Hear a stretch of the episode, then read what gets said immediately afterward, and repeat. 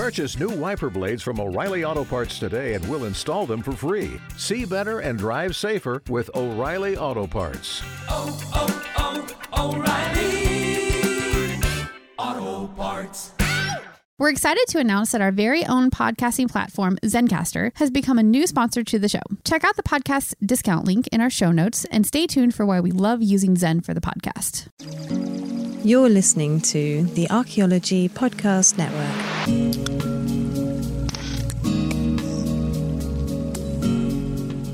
Welcome to Heritage Voices, episode 32. I'm Jessica Yaquinto, and I'll be your host today.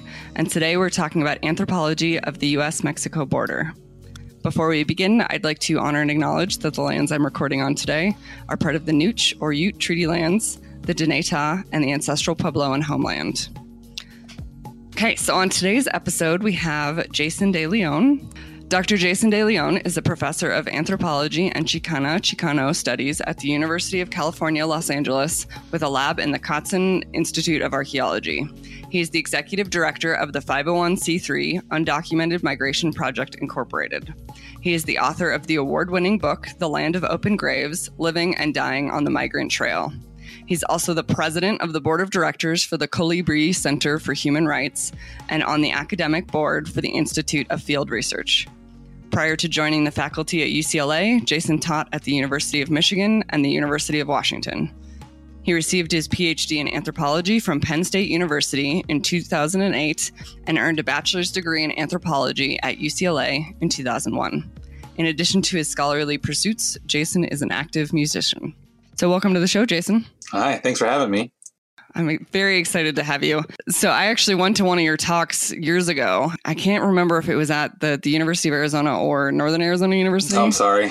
Um, yes. Well, my husband also he he also remembers going to one of your talks, and we couldn't remember if it was because we both went when we were at NAU, or if he went up at he went to school at Western Michigan. So we were we were trying to figure that out the other day. I've night. given talks in But, both those um, places.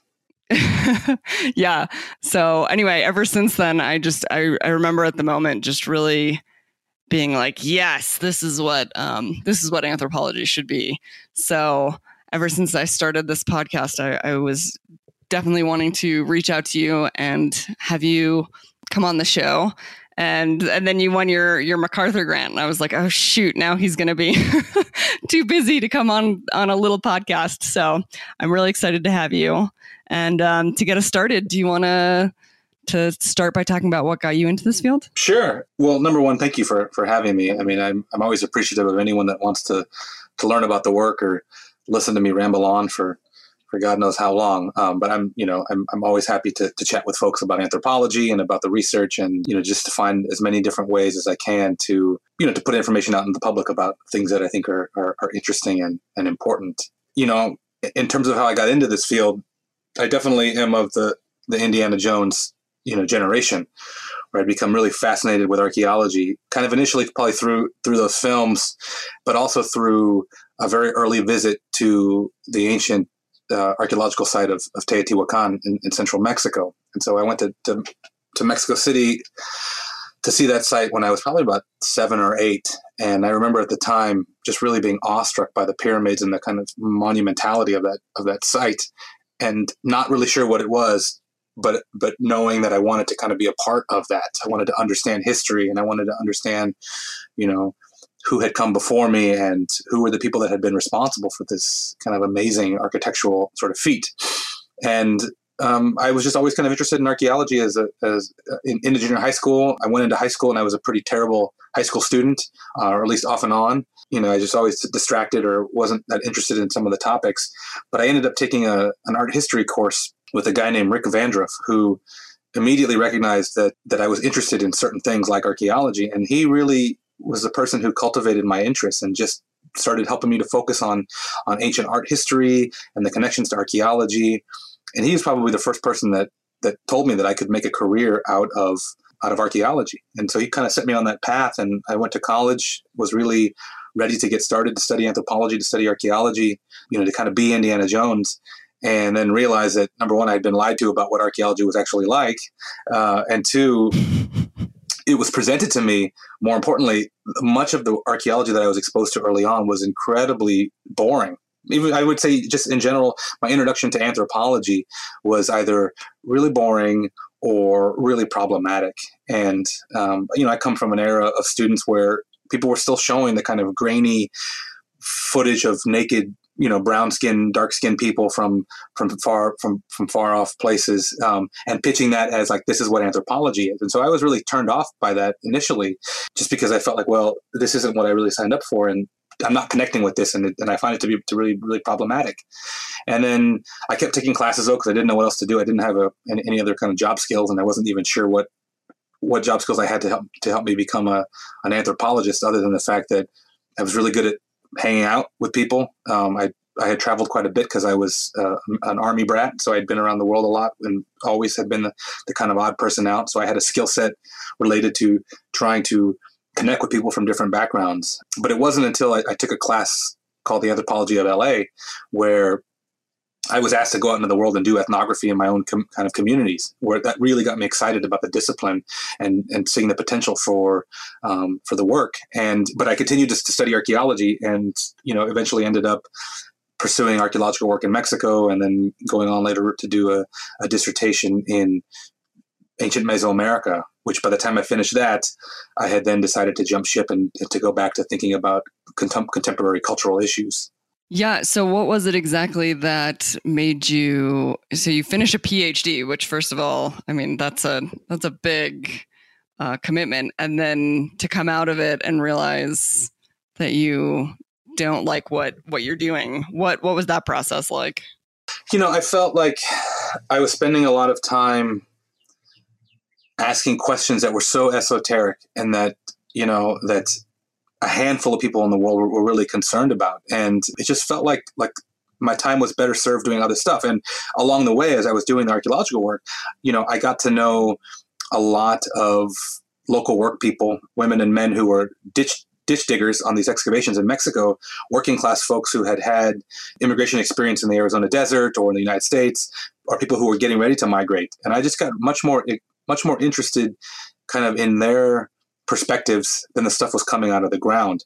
And I think part of what happened too is that you know I had been trained in this very traditional way, which I hope hopefully we're not doing much of this anymore. I think we still are in, in some places, but but it, it was a a type of archaeology that didn't really consider the kind of local community perspective. You know, the local community was a community that you were using to get your data.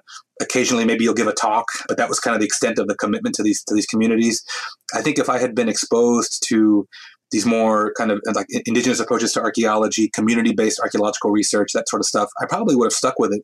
But I had become so disillusioned with the way in which I had been trained and the disconnect from kind of living people that I decided to jump ship completely. You know, I love archaeology. I, I feel like I, I, I come back to it in, in different kinds of ways, um, and I'm thankful for that for that training.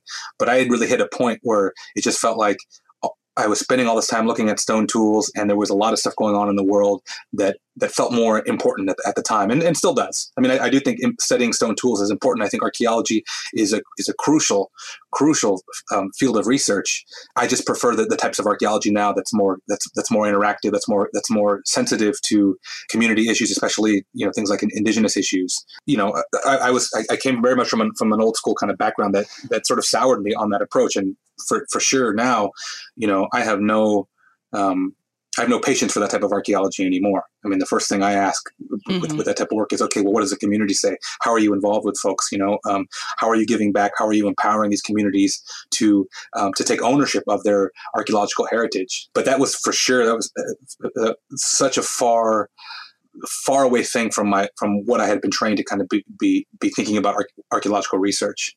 Yeah. So, okay, thinking about that, I'm I'm really curious about what those conversations were like with the people that you were working with from the local community when you were doing those excavations. I mean, did they find the excavations relevant at all to to, to their lives, or was it like you're saying that this was kind of unimportant compared to what they felt like was happening with migrations and things like that. You know, in, in, in, Mexico, I think the relationship that, that folks have to the archaeological heritage is just it's it's kind of context dependent. You know, when I worked in in more kind of in, indigenous communities, the archaeology was was was of great importance for all kinds of reasons. When I was working kind of with more working class, you know, uh, uh, Mexicans, people who have an indigenous ancestry but don't identify as indigenous, you know, the archaeology was just something that was kind of paying the bills, and they were interested in it a little bit, but not to the extent of you know they wanted to become archaeologists. They wanted to you know take ownership of a of a local kind of museum, um, and I think part of it is just because those folks weren't seeing you know like indigenous communities in Mexico especially like in the in the Maya area, they've been able to capitalize on things like the tourism industry and to be able to both preserve their archaeological heritage while at the same time be able to, to, to make a living from it.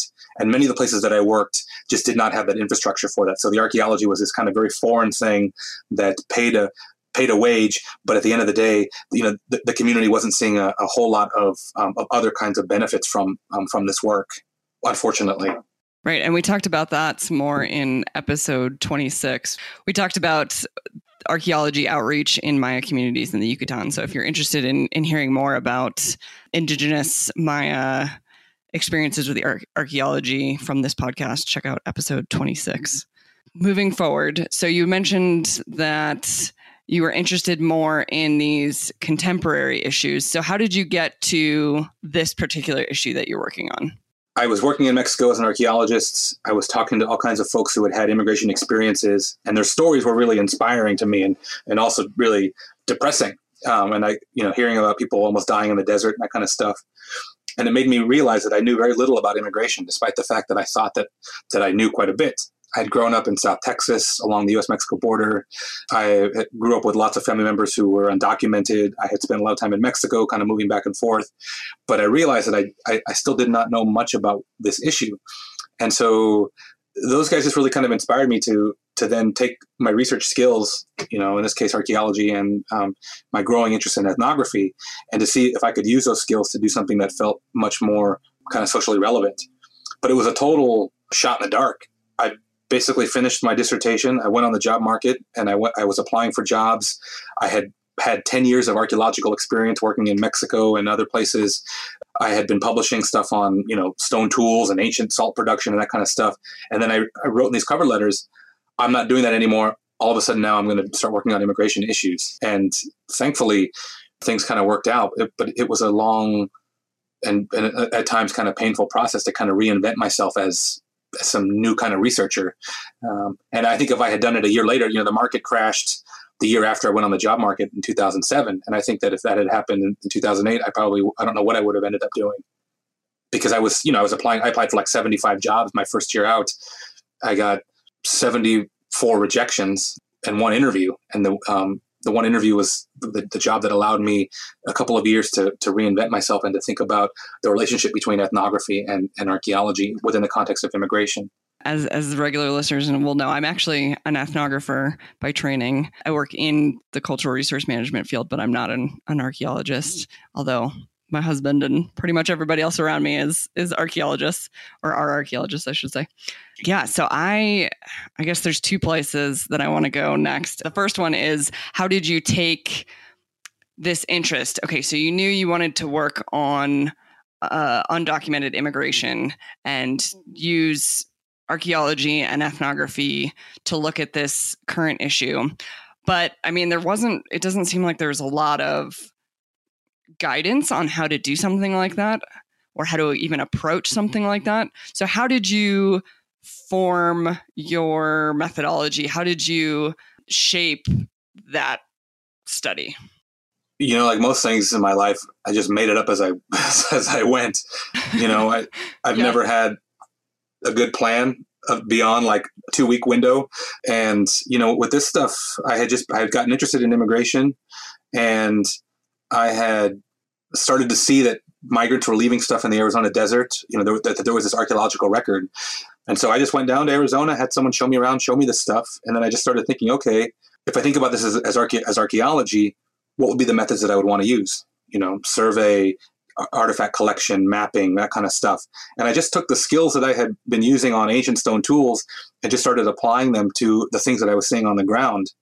But you know, there wasn't a lot of there wasn't a blueprint really for that, other than the the Tucson Garbage Project, which even that was only helpful to a certain extent. I mean, this this was a just uh, a lot of experimenting and saying, okay, can we do this? What happens if I take traditional archaeological methods and put them into this current and this contemporary context? Can I say something interesting? And that's what we just started doing, experimenting with different different approaches, and then saying, okay, I've got this archaeological data. How do I connect it to the to the ethnographic data? And I've spent the last kind of ten years you know, experimenting with different ways of, of bringing these things together, whether it's the archaeological data or the forensic data or the ethnographic, just finding different ways to, to, to pull this stuff together, see if it works together. If it complements one another, that's great. If it contradicts, that's also really interesting. And so trying to accept failure as a, as a moment of growth and to rethink a kind of approach. But just pretty much made it up as I went the whole time. And I mean, I, I think I'm still doing that um, with, the, with all these other kinds of projects but it keeps me i think it keeps me fresh and keeps me really worried about things which i think when i'm when i'm worried and stressing out about a project or an idea that's when i feel like i'm doing the best kind of work when i'm doing the most due diligence when i'm um, when i'm thinking long and hard about the ramifications of the work typically is when i'm when i'm not sure what i'm doing and so i like that kind of uh, not having a safety net to know whether or not the stuff is going to succeed or not yeah. I mean, I feel like to a large extent we're all doing that, right? I mean, you have kind of your your methods that you learn in school or that you learn through experience, but you're always figuring out how they piece together with whatever project you're working on and and if you're not continually questioning that then you're probably not really giving it all it deserves or or moving the field forward that's for yeah, sure. I mean, I think for me, I'm, it's it's all about or, an organic approach. Does it make sense? Does it feel right? Then keep doing it. And then when you fail, take stock and go, okay, why did it fail? What was I doing wrong? What could I have done better? And then how do I how do I move forward? Okay. Well, on that note, we're already at our first break. we will be back here in a moment. Everybody in your crew identifies as either Big Mac Burger, McNuggets, or McCrispy Sandwich, but you're the filet fish Sandwich all day. That crispy fish, that savory tartar sauce, that melty cheese, that pillowy bun. Yeah, you get it every time. And if you love the filet of fish, right now you can catch two of the classics you love for just $6. Limited time only. Price and participation may vary. Cannot be combined with any other offer. Single item at regular price. Ba da ba ba ba. Chris Webster here for the Archaeology Podcast Network. We strive for high quality interviews and content so you can find information on any topic in archaeology from around the world. One way we do that is by recording interviews with our hosts and guests located in many parts of the world all at once. We do that through the use of Zencastr. That's Z E N C A S T R. Zencastr allows us to record high quality audio with no stress on the guest. Just send them a link to click on, and that's it. Zencastr does the rest. They even do automatic transcriptions. Check out the link in the show notes for 30 percent off your first three months or go to zencastr.com and use the code HEVO, H E V O. Spin your passion into a business with Shopify and break sales records with the world's best converting checkout. Let's hear that one more time. The world's best converting checkout. Shopify's legendary checkout makes it easier for customers to shop on your website, across social media, and everywhere in between. Now that's music to your ears. Any way you spin it, you can be a smash hit with Shopify. Start your dollar a month trial today at shopify.com slash records. And we are back. Okay, so going off of that last conversation that we were just having, I'm I'm really curious if you could paint a little bit of a picture for our listeners of what what that all looks like on the ground. So, uh, what does the archaeology look like on the ground? What does the ethnography look like on the ground? And then getting into the forensic portion that you mentioned. Yeah, I mean, I think depending on the day of the week that you catch me, I'm either an ethnographer, an archaeologist, a forensic scientist, a photographer, exhibition curator. Every day is a, a bit different for us, uh, and and the the field work. I mean, so like the work in Arizona or the work in southern Mexico, it could be that I spend a day hiking out in the desert, collecting the objects that migrants have left behind, recording the location of sites where people have been sleeping or camping or changing their clothes. Um, so using a handheld GPS to, to, to, document sites, maybe photographing and map, mapping a, a, site, occasionally collecting materials and, and curating them like we would any typical archaeological assemblage. That that could be a day. Another day could be spending spending time in a migrant shelter with people who've just been deported or who are getting ready to migrate, conducting interviews with them, doing life history uh, interviews, giving them cameras so that they can photograph their own experiences either in Mexico or on the migrant trail. Uh, so, you know, a lot of the, kind of hanging out that ethnographers do, that's a big part of the work. Um, or it could be the forensic stuff where for, for several years we've been trying to understand what happens to the bodies of migrants who die in the Arizona desert uh, through different forensic experiments using the, the bodies of, um, of pigs, which are the closest uh, proxy for the human body that we have available because of the similar organ distribution, weight, skin type. Um, we've been documenting how, how the bodies of pigs decompose in different contexts over the years to get a sense of how quickly do humans decompose, uh, what are the what are the different types of of things that impact the body, whether it's scavenging animals or environmental conditions, and how do these conditions then impact our ability to, to locate remains and to identify uh, people. So depending on you know on the on the, the project or the types of questions that we're asking, I could be doing a, a whole range of different things. Um, so some of it, and I think some of it looks very traditionally archaeological. I mean, I've run archaeological field schools in the past. I've run ethnographic field schools in the past that either do those things in isolation or or really combine those things. Yeah, and the as far as the the part of the pigs decomposing, if you go to Radiolab, it'll be in the show notes. They do a border trilogy and they really get into detail on a lot of how exactly they did that part of the study. So I won't go into that there, but you should definitely listen. It's a it's a really really fascinating um, set of three episodes. I just listened to it with my husband on the on a drive back from New Mexico, and I mean, again, I grew up in Tucson, Arizona, so right again also along the U.S. Mexico border, and I did a lot of, um, you know, I, I, took anthropology classes at the, the University of Arizona. As a lot of them were specifically focused on Mexico or the, the U.S. borderlands. And it's amazing how much there still is to learn. That those three episodes, I, I learned a huge amount. And I, I thought before that I, I already knew a, a lot about the, the border situation, but it, it was definitely very interesting and you should all go check that out. It's it'll be in the show notes what I do, I mean, again, I'm an ethnographer, so naturally, I'm really curious to hear more about that aspect. And then also tying into that, there's about like 40 or 50 just initial ethics considerations that come to my mind. And I'm sure that's an ongoing challenge that you face. So I'd be really curious to hear some of the types of ethical issues that you've faced and, and how you've addressed them as as this study is has progressed. Yeah, I mean, I think if you're not worried about ethics, then you're you're not doing a very good job as a right. as, an, as an ethnographer. And you know the ethical challenges. I mean, I, I work with work with communities that are incredibly vulnerable, highly exploitable. You know, my job is to make sure that that I am representing them as they want to be seen my job i think is to constantly be checking in with them about these are the types of things i'm writing about. These are the types of things that i'm that i'm interested in understanding. And i need help to do that. You know the difference i think from like my work and the work of journalists who study immigration issues is that i'm fully committed to the people that i work with. And i try to develop you know very long-term um, sorts of relationships.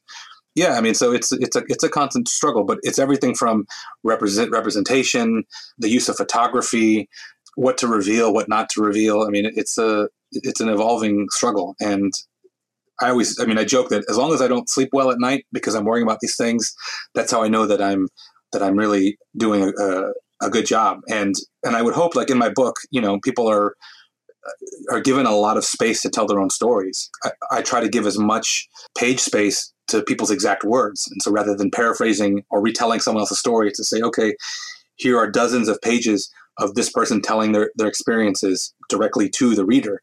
And I think for me, that's a really important thing is to how do I empower folks to um, to take ownership of these stories that I that I am the translator for, or I am the kind of um, the, the moderator. You know, I control the the editing at the end of the day, eh, and I have to be aware of that. But at the same time, trying to figure out then how do I how do I edit or moderate, and at the same time allow people space to be present, to be visible, and to be heard. Um, and so mm-hmm. I, have mm-hmm. tried to do that in a whole bunch of different ways. And, um, you know, whether that's through the direct excerpts from interviews, whether that's having people take their own pictures of their own experiences, you know, giving feedback on on on different kinds of elements of the project. Um, but it's it's constantly checking in with the communities that I work with, so that they know what I'm doing, and that um, and that I feel really good that they're that they're supportive of of the work. Right, and one of the first things that came to mind that we'll we'll get to later in this this uh, conversation is your exhibit, and I, I was noticing, for example, that the exhibit is going to be shown in Nogales, Sonora, and you know, my first response is like what kind of what kind of trauma is this invoking for for local people having you know this kind of exhibit that that again we'll talk about here in a little bit um, that really points out the inhumanity of what's happening um, but on the other hand, you know, it, without the exhibit, there's also this erasure, you know, like people feeling like their story is not being heard, they're not being represented, um, they're not being humanized. So it's it's really tricky. That was that was one of the first ethics considerations that came to my mind. How do you um, walk that line between trauma, you know, like possibly trauma, you know, re-traumatizing people basically or I don't even I don't even know how to phrase this, but I guess yeah, I'll, I'll let you you take it from there. You know, my, my sense with this work is that migrants want to be seen. I mean, they mm-hmm. want to be visible, they want to be heard, and they want the public to understand that they suffer greatly. You know, and so of course there's always the worry about uh, traumatizing people or re-traumatizing them, but at the same time, you know, I've never had someone tell me they didn't want their story to be told. I've never had someone tell me that that they didn't want the public to know just how brutal the experiences are. I mean, and if you look at my my first book, I mean, there's pictures in, in the book of a woman, a 31 year old woman from Ecuador named named Maricela Zhagüi Puyas, whose body we found in in 2012, and we only show her picture because her family was like, "You need to show this picture." People need to see what happened to her and understand that this is not a made up story that people die every day. And of course it's traumatizing for the family but at the same time they want her story to be heard. And i think that's you know that's the thing with with this um, with this exhibition that we're doing hostile terrain 94 which is essentially a collaborative exhibition with over 100, 100 communities around the globe where we ask people to come together for a few days and to fill out toe tags for 3000 plus people who have lost their lives while crossing the Arizona Mexico border since since 2000. We asked them to, to bear witness to this suffering by, by writing down the names of the dead and the, and the details of what happened to them, and then mounting them on this giant wall um, in the exact location where those people were found, so that so that both they can bear witness and so that other people can bear witness. You know, it's not an easy thing to do. It, it doesn't. It's not something that's done lightly, and obviously, it's something that comes with a lot of emotional baggage. But I think for me, and and the and the, feedback that we've gotten from folks is that despite the pain that is caused by making this thing and by being a part of the construction of this exhibition, at the end of the day, it's important to recognize it that if we don't do this, people will forget. People don't know. You know, I think the migrant communities really want to be empowered to show people, look, this is what we're telling you our lives are like. This is um these are the experiences that we're having. And and many people on on in these exhibitions on these these wall of toe tags don't have names, aren't aren't identified. Their families are still wondering what, what happened to them. And, and for me, this exhibition is an attempt to to make them visible and to at least temporarily have them be recognized as a human being who lost their lives. And you know, obviously, that's a that's a a hard thing to to be a part of and to see, and it's emotionally you know very very taxing. But I think we live in a moment where if we don't do this, you know, the, the counter narrative of that migrants are horrible people, that they're evil, they're coming here to destroy this country, or that they don't even exist, I think that that that narrative is more dangerous than this one. And so we've got to find any kind of way to to counter the demonization of migrants or the erasure of migrants. And unfortunately, a lot of people have died because of immigration policies. And and I don't want people to forget that. And I don't think many of the migrants want people to forget. They want people to know what, what has happened to them.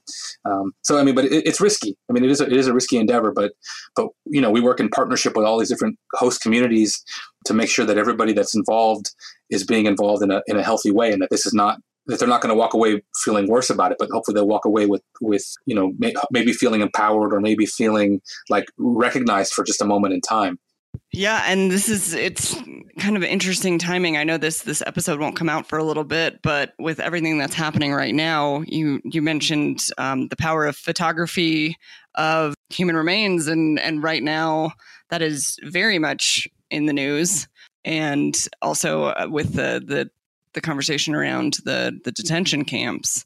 You know, I think I mean right now the the photo that's been circulating of, of this 24 year old Salvadoran father and his, his two year old daughter, you know, this horrific image is circulating and people are up in arms and they're, you know, I can't believe this is going on kind of thing. And, and my response is like, number one, you know, we shouldn't be circulating the images of the, the image of this person's body. I mean, there's, mm-hmm. this is traumatizing mm-hmm. for the family. Nobody's given permission for this image to show. We rec- uh, I know people want to raise awareness about this issue. I don't necessarily think that that photo is the way to do it.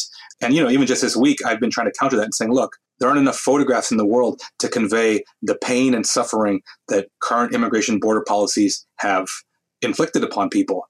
But if you need an image to circulate to um, to help you understand the scale of this of this of this issue, you know, use this one. And I've been circulating an image of Southern Arizona that shows 30, 3,100 red dots representing, you know, thousands of people who have died um, in the region since 2000.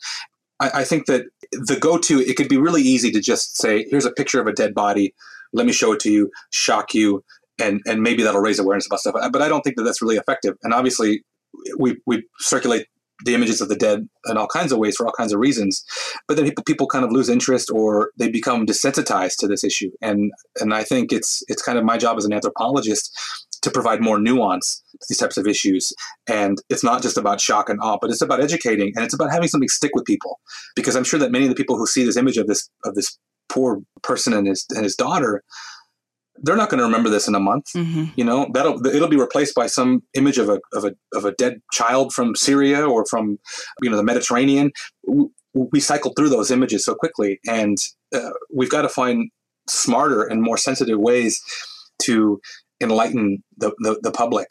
Um, but that's you know that's another another issue. You know, I work I work quite a bit with photography, and it's always trying to figure out you know what what is the right image to use and, and when do you when do you pull back and thankfully, you know, I'm not a journalist. I don't have to get the shot. Um, I can put the camera down for as long as I want. I don't have to rely on one image to tell to tell a story. You know, the images are part of of this much larger data set, whether it's the ethnography, the archaeology, or the forensic science. And so it allows, I think, for more nuance uh, in in storytelling and more sensitivity. But unfortunately, you know, with, with migrants, you know it's easy everybody's looking for that shot of the the dead or the sad migrant unfortunately because we consume it as as as readers of newspapers and as um, people who consume you know the daily news cycle but a lot of times i think those things are just doing more harm than good although we, we, currently live in a moment where the brutalization that migrants are experiencing i think it has to be seen in some in some sense at least in terms of the kids in detention centers and that kind of stuff because it's been going on for far too long and nobody's been paying attention to it well, and I, I, think that even, you know, for example, again, I grew up in Tucson. It was not, there was always the annual body count of the desert, you know, like that was always news. But definitely it wasn't until later in life that I realized how much deeper all of it goes that you know it's not just literally crossing the desert that people are hugely vulnerable for for long periods before they even get to the border. I, I, remember in college there was um, an obscene statistic about the the number of sexual assaults that uh, that migrants um, face in their journey north, and and it was just one of those statistics that was just truly shocking. The, the number of, of women, especially, but also men who face sexual assaults at some point during their their migration. It's you know right up there with the the number of of indigenous women that that face the same thing, and just to see the the the brutality and and the lack of uh, response or understanding or movement on that is is pretty shocking once you once you kind of get more of a, a, full picture of what's happening. So I guess and we're about to to hit another break here, but looking at all of that, what is it is there something that people can do to help these issues like like the the detention camp issue is there something that people can do more in their their daily lives to help address these these situations? You know, they can they can support nonprofits like the Colibri Center for Human Rights, which works to reunite family members with the remains of their loved ones. And it helps to identify bodies in recovered in Arizona that are currently in the in the morgue. You know, there's great organizations that people can donate to, but also I think just being educated. You know, learning more about this issue, reading up on this stuff, especially the fact that we're coming up on a, a an election cycle and being able to call out the bullshit that politicians are going to be spewing about immigration. You know, um, what does immigration reform look like, right? Why are people migrating? What does Latin America look like? Why is Honduras the way that it is? I think just really being aware of those things can um, can help inform people's lives in all kinds of ways. You know, because not, not everybody's going to be able to go down and and protest or volunteer their time. But I think just being educated and being able to share that knowledge with others is a really important step. And then from there, you know, once you kind of have a better sense of the issue uh, and the and the deep history of it, then maybe you can figure out, okay, where is my my time kind of best spent? Is it raising money? Is it volunteering my time? Is it educating? You know, it's. It, but I think education really is a, is the first kind of starting point because you can donate money one one time and then forget about this issue. And, and that money might go to help a person once. But i think in general we as a society just need to be much smarter about this stuff um, so that we can identify when we're being lied to when um, you know when, when things are happening that that are not right that are not that are not just um, you know but we have to have the, the the educational background to to be able to, to see that stuff. Okay. Well on that note we are going into our second break. We'll be right back Pulling up to Mickey D's just for drinks? Oh, yeah, that's me. Nothing extra, just perfection and a straw. Coming in hot for the coldest cups on the block. Because there are drinks, then there are drinks from McDonald's. Mix things up with any size lemonade or sweet tea for $1.49. Perfect with our classic fries. Price and participation may vary, cannot be combined with any other offer. Ba da ba ba ba. Everybody in your crew identifies as either Big Mac Burger, McNuggets, or McCrispy Sandwich.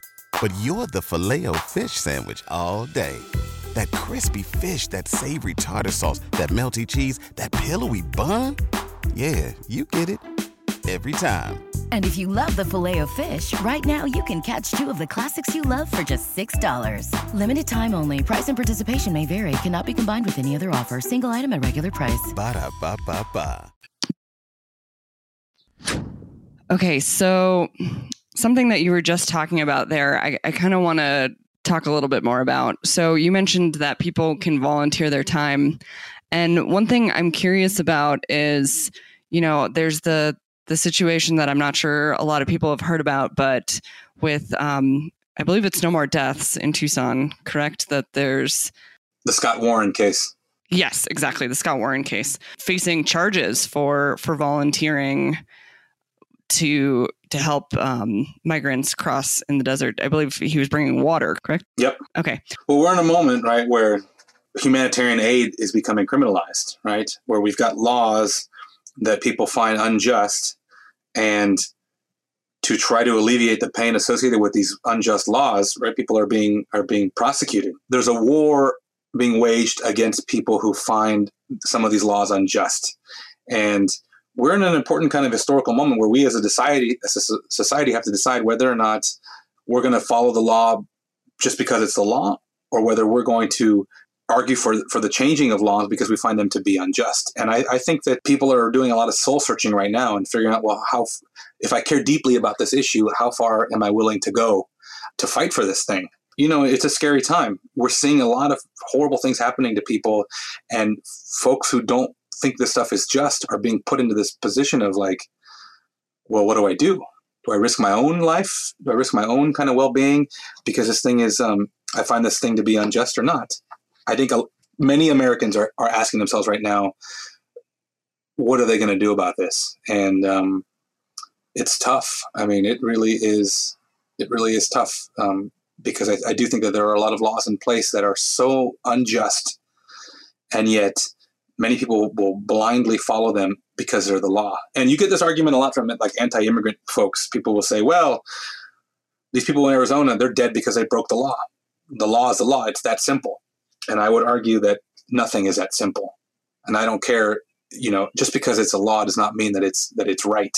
And we could think about all of the legal discrimination that has been a part of American history since its founding, whether it's who gets to vote, who gets to get married, you, you know, who has rights and who doesn't. We see that laws over time, you know, they're overturned because they're unjust.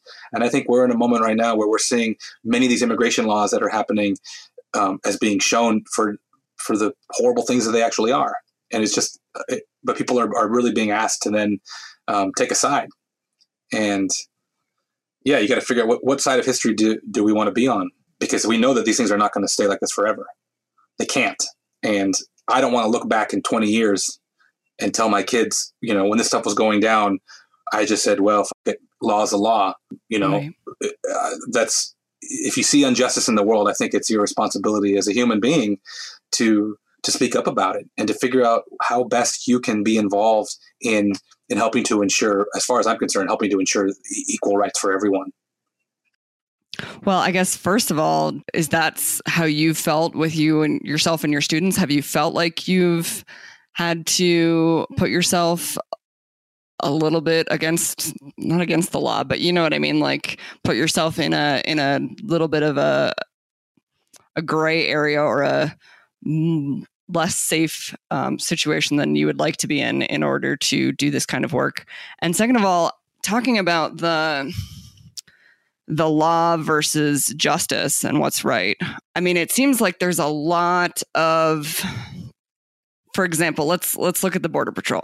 I mean, in my lifetime when I was growing up in Tucson, the border patrol was not it wasn't that noticeable when I was a kid. Now it's very noticeable. And it's it's basically it's an industry. So at some point you know, you can't just take away the border patrol or, or, reduce it in force without creating another economic issue. So at some point the system is just set up in a way that I don't I'm not even sure if there is a way out or a way forward. I'm not sure what that would look like. Do you have any any thoughts on that? I mean, I think we waste a lot of money, a lot of American taxpayer dollars on on border security issues that are fabricated. I think that you know the, the border patrol is a bloated organization that is very good at justifying expenditures while at the same time not being accountable, um, being very difficult to evaluate. And we have to keep in mind that a lot of people are heavily invested in, in the border industrial complex. So building more detention centers, uh, hiring more agents, all that kind of stuff. I mean, people profit from that, and I think it's the it's profits that really drive this whole thing. And the anxieties we have about immigration are just a smokescreen um, to allow people to to profit from this thing. And I, I, I think the system is over is bloated. I mean, it's it, we just keep putting more money into it. I mean, this whole thing about we're going to build this wall, right? How much money is that going to cost? And we know that we know that right. it would have literally no effect on anything. Yet right. people are behind it because they, they see that it's a, it's a way to generate profits. I mean, all people thinking about right. detention centers. It's not just because America hates migrants. It's not just because we're we're a bunch of hypocrites and because we demonize Latinos. Those are that is an issue. Those are issues. At the same time, many people are making a lot of money off of detention centers, and that's what keeps right. the system running. And people need to understand that that um, that it's about economics in so many ways, and and the immigration issue becomes a smokescreen to hide those to hide that. Mm-hmm. Yeah, I mean, you want to, if you want to feel um, a little hopeless, I guess, listen to that that Radiolab episode or the series of them because it just lays out um, exactly exactly a lot of how kind of silly it all is, or not silly. I mean, because obviously it's not funny, but um, the the border patrol efforts and how basically I feel like a lot of what it does is, yeah, like you're saying, justify itself going back to your work, have there been any like particular highlights of your efforts through the years? Any um any moments that were particularly like you felt like successful or creative or effective? Well, you know, I think the work is fulfilling no matter what because it allows me to to work with amazing students um, I think I've worked with hundreds of students over the years in different ways in the field and um, and in the lab, and I'm just I'm proud of those relationships, and I'm proud of the many students that I've been able to mentor, and the, and the students that I've learned a great deal from. I'm really proud of the relationships that we have developed with with with migrants, with people who have who have shared their stories with us and allowed us to to tell their stories to the public. I think for me that's been really inspiring. You know, obviously there's there's lots of stories that I've been involved with that that don't have happy endings that have been really depressing. But at the same time, I'm I'm always grateful, at least though, that that the, the folks who have lost their lives in this in this horrific tragedy, I've been able to facilitate in some small way the telling of their story so that they're not forgotten, and so that if one more person knows the name of Maricela Zaguipuyas or her 15 year old cousin who went missing in um, a year after her, uh, Jose Tacuri, if one person knows about their story, for me that's a that's a that's a, a small victory. You know, it, it's hard to stay motivated. I think right now in this kind of Trump era, the world is on fire, but in a really visible way. And it's hard to stay kind of positive, but I have to remind myself and remind others that it's always been like this. This was happening under Clinton. This was happening under Obama.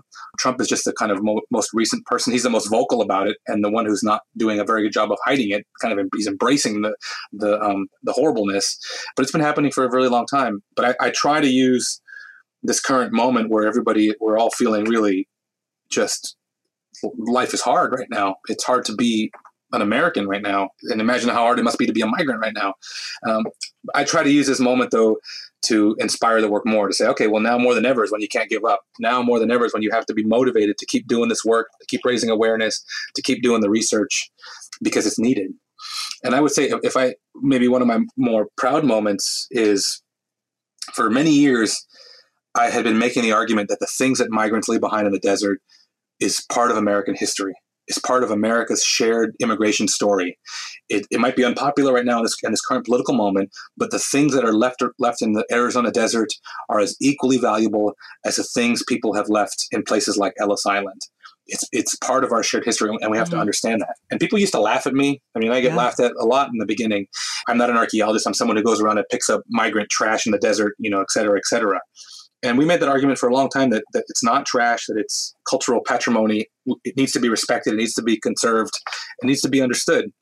And I think the moment where I really felt like I'd finally made that point was when the Smithsonian took about 110 objects from our collection for permanent um, um, to add to the permanent collection.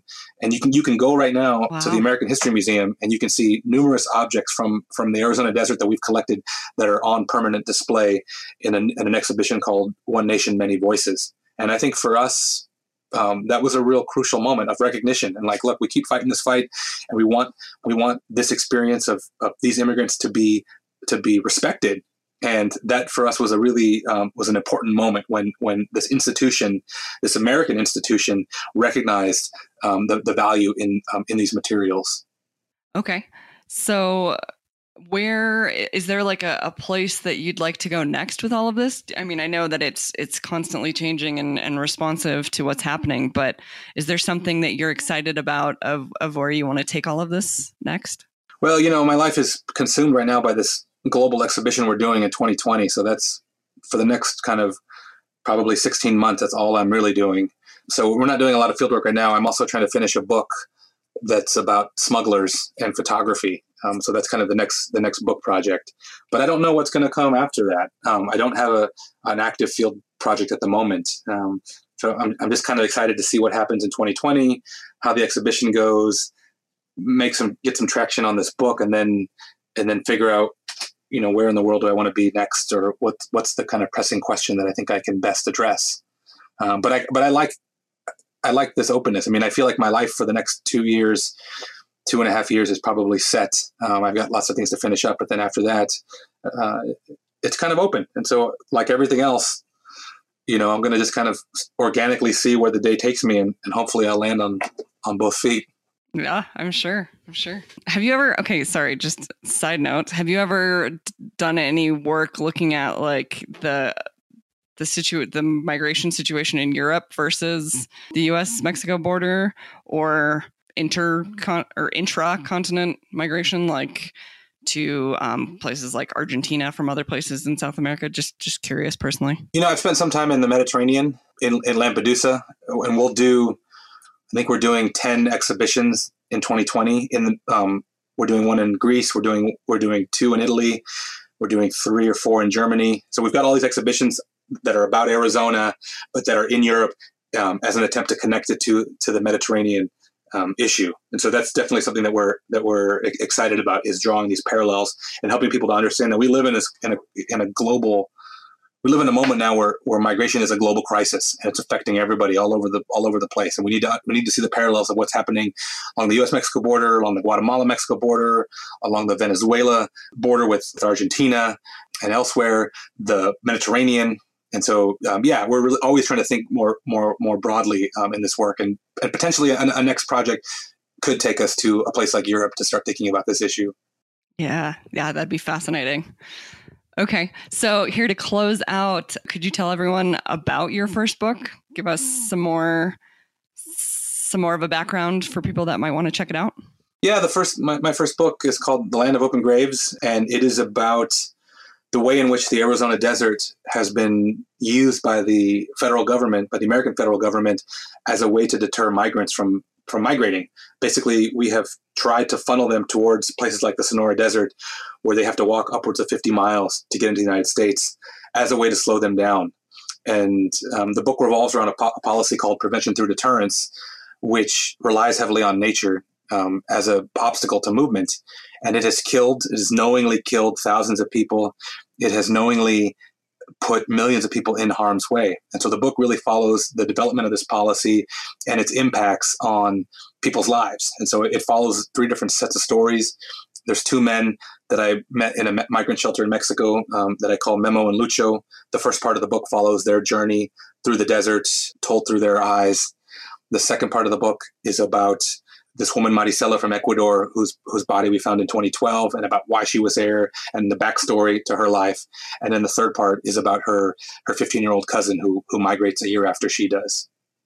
And in addition to this book, um, which there'll be a link in the show notes for that as well, are there any other resources that you recommend for for people wanting to learn more? You know, people can go to our websites, undocumentedmigrationproject.com, to learn about the overall project they can go to jasonpatrickdeleon.com to learn about projects that like talk, talks and lectures that I'm doing, that kind of stuff, events associated with the, with the, with the project, and they can go to hostile terrain 94 with number 9 and 4.com to learn about the, this global exhibition that we're launching next year. We've got about seven or eight prototypes that are happening this year all over the U.S. and um, and in Mexico and potentially Europe. And then in 2020, this exhibition will be in 110 locations in the United States, in Latin America, Canada, Europe, um, and hopefully, um, actually Australia, and hopefully Asia and Africa uh, as well. Are you actually going to all of those places? No, thank, thankfully I won't. I mean, I'll go to I'll go to a, a small subset of those. Yeah, yeah. Wow. Okay. That'd be a lot of a lot of frequent flyer miles. yeah, a lot of frequent flyer miles.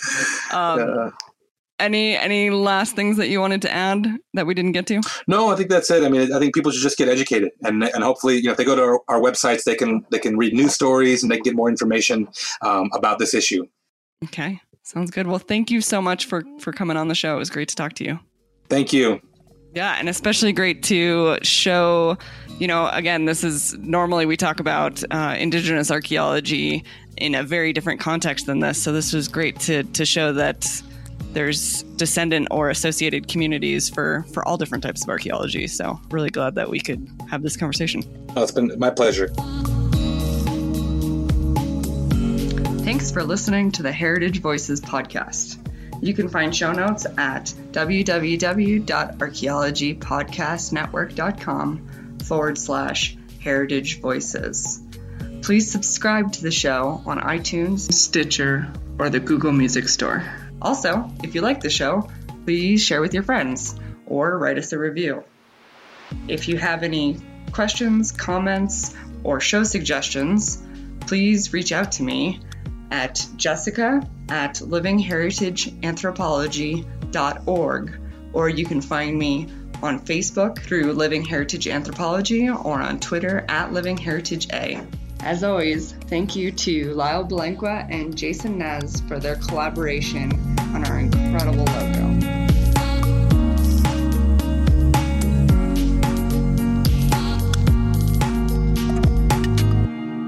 This show is produced by the Archaeology Podcast Network, Chris Webster and Tristan Boyle in Reno, Nevada at the Reno Collective. This has been a presentation of the Archaeology Podcast Network. Visit us on the web for show notes and other podcasts at www.archpodnet.com. Contact us at chris at archaeologypodcastnetwork.com. Thanks again for listening to this episode and for supporting the Archaeology Podcast Network. If you want these shows to keep going, consider becoming a member for just $7.99 US dollars a month.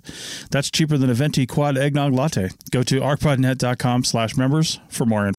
Pulling up to Mickey D's just for drinks? Oh, yeah, that's me.